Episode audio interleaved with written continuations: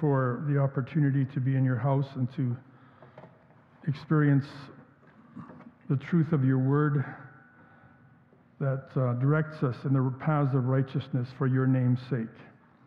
Pray this in Jesus' name. Amen. 4,000 years ago, God started something good.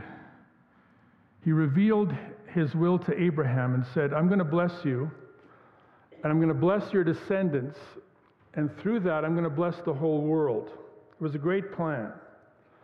But the descendants of Abraham were more like the sons of anarchy than the Vienna Boys Choir. To the extent that their neighbors actually considered them a curse on mankind, not a blessing, but a curse. And the situation didn't seem very hopeful. But if there was any hope, it was uh, in Jacob's teenage son Joseph. He had a spiritual sensitivity that made him aware of God's will for his life. So if there was any hope, Joseph was probably the best option. But of course, that turned out to be another disaster because his brothers plotted to get rid of him and sold him as a slave to a caravan headed for Egypt. Okay, God, what are you going to do now? Well, let's find out. Genesis 39, verse 1 says Now Joseph had been taken down to Egypt. Potiphar, an Egyptian who was one of the Pharaoh's officials, the captain of the guard, bought him from the Ishmaelites who had taken him there. So the favorite son had become an Egyptian slave. That's probably uh, what you could call a career ending setback. But there was an upside. At least God had managed to get that ridiculous coat off his back before the colors seeped into his soul. And God also managed to get him away from his toxic family situation.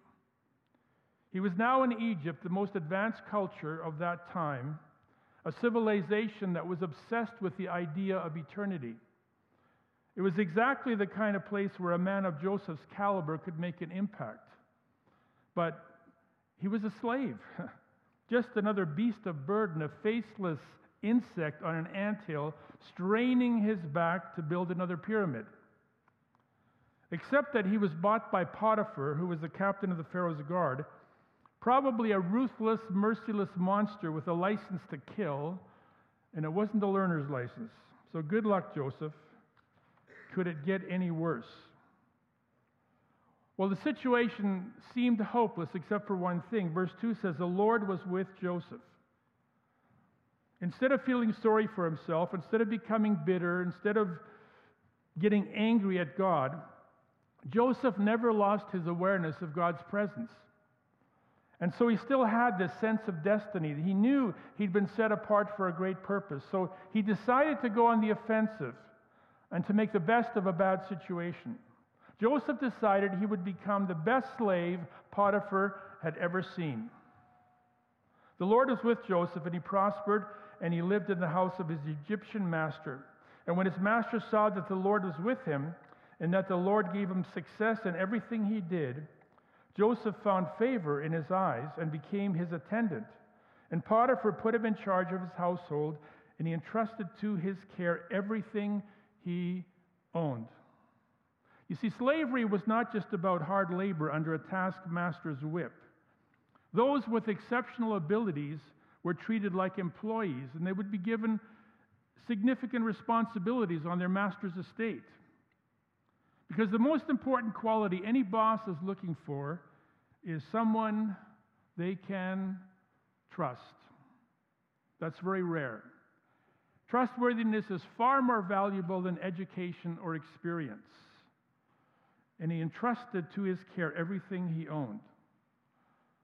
When I was a teenager, I got a job at a trailer plant building mobile homes. And I found myself in one of these companies where everybody is complaining about everything, especially the salary.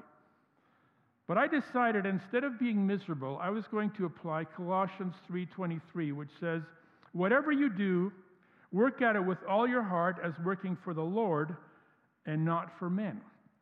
So I began to build mobile homes for the Lord. And it was amazing what happened because of that. It changed my attitude. So much so that my bosses began to notice, and there were promotions. And I did very well.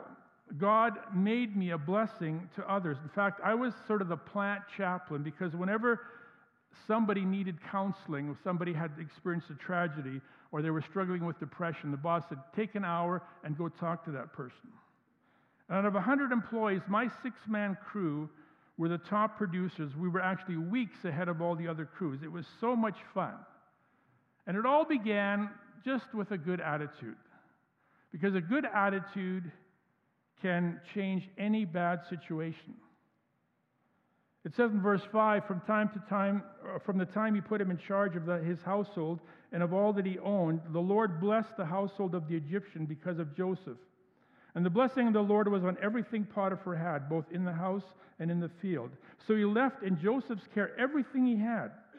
And with Joseph in charge, he did not concern himself with anything except the food he ate. So finally, we're getting somewhere. Joseph has become an upwardly mobile executive in the top firm in the country, which can mean only one thing it's time for another series of unfortunate events. Now, Joseph was well built and handsome, and after a while, his master's wife took notice of Joseph and said, Come to bed with me. She was the typical example of an Egyptian upper class, desperate housewife, beautiful and bored, probably weighed around 120 before she put her makeup on, and then it went up to about 131. Her only amusement came from ordering the slaves around. And obviously, they had to do anything she asked because disobedience could be a death penalty. And one day she gave Joseph an order Come to bed with me. She was fascinated by this handsome Hebrew virgin who succeeded in everything he did, so she began to stalk him. Erwin Lutzer writes because of her husband's neglect, she had to reestablish her self confidence by seducing other men. You see, the perverted prefer to prey on that which is pure.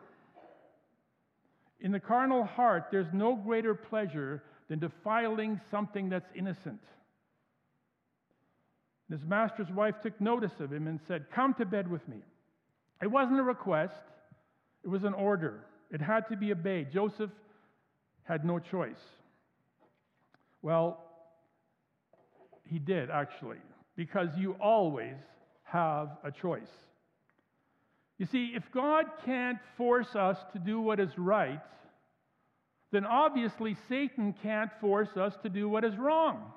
We have a choice. In fact, the choice should already be made long before you ever face the temptation. Long before. Verse 8 says, But he refused. With me in charge, he told her, my master does not concern himself with anything in the house. Everything he owns, he has entrusted to my care. No one is greater in this house than I am. My master has withheld nothing from me except you because you are his wife. How then should I could I do such a wicked thing and sin against God? I can't betray my master, and I can't betray God. Joseph called the offer sin. He didn't say, well, this is just a harmless fling, a casual affair, consensual recreational sex. You know, when it comes to this, the Bible hasn't changed. Hasn't changed one bit. Because God intended sex to be exclusively enjoyed within marriage between a man and a woman. Period. That's it. But our culture has scoffed at God. We've spit in his face. We've defied his will. And now there's more disobedience per square inch in this area than any other. And sex has become available to anyone in any situation. And there are so many options. Now, let me just say that homosexuality is not our biggest problem. There's a much bigger problem than that. It's called adultery. And that's not our biggest problem because there's a much bigger problem than that, and that's called fornication sex before marriage. And that's not our biggest problem because there's an even bigger one than that, and that's called pornography. It's what we do when we're alone. All of this is a wicked thing and a sin against God. Even when the people doing it are such nice, wonderful people, it's still a sin. In our erotic culture of sexual insanity, temptation is everywhere. So we have to be very clear where God's boundaries are. Egypt was also a place where they'd gone insane sexually. Verse 10 And though she spoke to Joseph day after day, he refused to go to bed with her and even be with her. Now you'd think she would have gotten the message. But this lady wouldn't take no for an answer. She just needed a little more makeup. Verse 11 One day he went into the house to attend to his duties, and no one, and none of the household servants was inside. Now that's dangerous. That is really dangerous. You know, a good policy for a man to have who's married is to never be alone with another woman. Never. In any circumstances. Of course, nine out of 10 times it wouldn't be a problem, or 99 out of 100 times it wouldn't be a problem. But we do not want to be 99% faithful. So many pastors have been overconfident and then overwhelmed. Every year at our ministerial meetings, it seemed like there was another pastor who came to us to confess adultery. Two of the pastors that I followed in ministry had committed adultery before I got there. You see, we always have a choice, and that choice should be made long before we face the temptation. We need to make boundaries long before that ever becomes an issue. One pastor's family, they're friends of ours, uh, took in a young woman who had nowhere to stay. They were very compassionate. They were caring people, you see. And she needed to talk and they were good listeners. And 99% of the time, it was no problem. What happened the other 1% shattered their family. We need to know where the boundaries are. And we need to be very, very definite about that. Here she is in the house with Joseph, and there was no one else there. So no one would ever know. What do they say? What happens in Vegas is all over social media? Well, Joe didn't have to worry about that. Verse 12 She caught him by his cloak and said, Come to bed with me. Now what? Well, we need to understand something here. When we're dealing with the enemy, we have a number of options. For example, James chapter 4 verse 7 says, "Submit yourselves then to God, resist the devil and he will flee from you." So when you're dealing with the tempter, you resist until he runs. However, there are situations where resistance is futile, and this was one of them. In some areas, we're just too weak, we're too vulnerable, and that leaves us only one recourse. It says, But he left his cloak in her hand and ran out of the house. Joseph fled. And that's the other option run Run for your life. When it comes to the tempter, we need to resist until he runs. When it comes to temptation, don't try to resist, just run. That's the only battle you'll ever win by running away. 1 Corinthians 6 18, flee from sexual immorality. 2 Timothy 2:22, flee the evil desires of youth and pursue righteousness. If you don't want to be defeated, learn from the mistakes of others. Just look at the Bible. Samson, one of the strongest men who ever lived, was defeated by sexual temptation. David, one of the most spiritual men in history, was also defeated by lust. And, and Solomon, one of the smartest ever, was overcome by temptation because none of them were willing to run. And it was this teenager who succeeded where those towering figures failed. And it was so simple, he just ran away. Which means you may have to quit your job. You may have to move out of town. You may have to break off a relationship. You may have to cancel your cable TV subscription. But that's too radical. Well, Isn't that better to cancel it than gouging out your eyes? You know what Jesus said when it came to lust? He said, If your right eye causes you to sin, gouge it out and throw it away. It is better for you to lose one part of your body than for your whole body to be thrown into hell. That's radical, but it makes good sense. When you deal with this, you have to be absolutely radical. So, what are you waiting for? Run. Joseph realized what was at stake. He was being groomed for greatness. But even more importantly, he was uniquely positioned as the only ambassador of God to the government of the world's leading superpower. Too much was at stake. And that's also true in our case. The passage that was read earlier Do you not know that your body is a temple of the Holy Spirit who is in you, whom you have received from God? You are not your own, you are bought at a price. Therefore, honor God with your body. He left his cloak in her hand and ran out of the house. Well done, Joseph, good and faithful servant. Come and get your reward. And he lived happily ever after. Well, not exactly.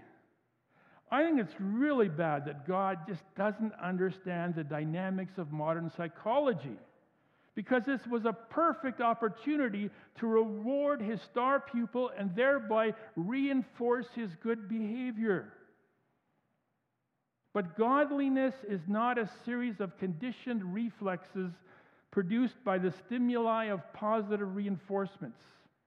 Joseph was entitled to a healthy bonus at this point in his career. Instead, he's going to get fired for doing the right thing.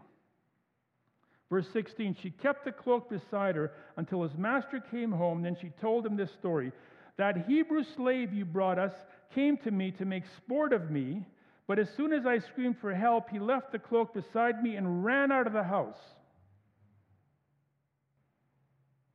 See, this is one thing you need to understand about the world system. They will handsomely reward you if you play by their rules. But if you dare to contradict them, look out. If you come down to their level, they will love you. But if you dare take the high road, they will turn against you. Ron Hutchcraft says, All that sinners want is someone to sin with. And so the easiest group to be accepted by is the crowd that's doing wrong together. Don't cultivate any relationship where sin is the glue that holds you together. If you ever cross them, there will be consequences. Poor Joseph. His wardrobe is always getting himself getting him into trouble. First there was that coat of many colors, now the cloak that Potiphar's wife pulled off his back. Verse 19, when his master heard the story, his wife told him, saying, This is how your slave treated me. He burned with anger. Joseph's master took him and put him in prison, the the place where the king's prisoners were confined. That's interesting. He put him in prison. I have a theory about that. I don't think Potiphar believed his wife's accusations. Because if he did, he wouldn't have sent Joseph directly to jail, he would have had him tortured and executed. The reason that didn't happen is because Potiphar knew Joseph's character. And he'd heard the rumors about his wife's promiscuity, but he had to do something to protect his reputation. He couldn't take the testimony of a slave over that of his own wife. He'd be the laughing stock of the royal palace. So he put him in prison, the place where the king's prisoners were confined. So here we go. Joseph does the right thing and ends up in prison. Well, how about that? Godliness doesn't pay. What's the point of doing right if everything goes wrong? Okay, God, what are you going to do now? Poor Joe has lost everything he's worked so hard to achieve. He's lost his status, his reputation, a pending promotion, various perks and privileges, a pathway to greater opportunities. He's lost the leverage of influence to lead his employer towards faith. Joseph has lost everything. Or has he? It says in verse 20, But while Joseph was there in prison, the Lord was with him. Although Joseph's life had spiraled out of control, although he's been falsely accused and sentenced to jail for a crime he didn't commit, commit, he has not lost the most important thing because God was still with him. And that's still the reason why we don't love the world. That's why we reject the lust of the flesh and the lust of the eyes and the pride of life. That's why we resist the tempter, and that's why we run from temptation. We can afford to lose anything except the awareness of God's presence in our lives and our place in God's will. But while he was there in prison, the Lord was with him. You see, God had a plan. And to accomplish that plan, first of all, he had to get Joseph away from his dysfunctional family, and then he had to get Joseph away from Potiphar's promiscuous wife, even if that meant putting him in prison, because God has some very unusual escape routes. While he was in the employ of Potiphar, Joseph acquired valuable experience in Egyptian upper management. He had gone as far as he could in that institution. It was now time to move to the next level, even if you have to go down to get up and become last to become first. So his prison garment was his graduation gown from the Potiphar Institute. It didn't look like it, but Joseph was now closer to the throne of Egypt than ever. For Joseph, everything was still going according to plan. It looked like a mess, but when the dust settled, the dream had not died. And more importantly, God was still with him. So, what about you? I know you don't want to lose the awareness of God's presence. I know that you don't want to sabotage His will for your life. So that's why you need to know how to deal with temptation, whether it's lust or something else. You need to know how to deal with temptation. And you can't wait to figure it out when it finally confronts you. You have to make your decision well ahead of time. So, what's your exit strategy? Let's pray. Father, we thank you that uh, you will not allow us to be tested and tempted beyond what we can bear, but you will always make a way out. And that's possible not because we have willpower or convictions. It's possible because we have the Holy Spirit who enables us to get victory over these things whether it's resisting the tempter or running from temptation. And we have the Holy Spirit because of what happened on the cross, the salvation that we received through Jesus Christ, who died for our sins and rose again for our salvation. Thank you for that, Lord. Thank you that we have victory through Jesus. We pray this in his name. Amen.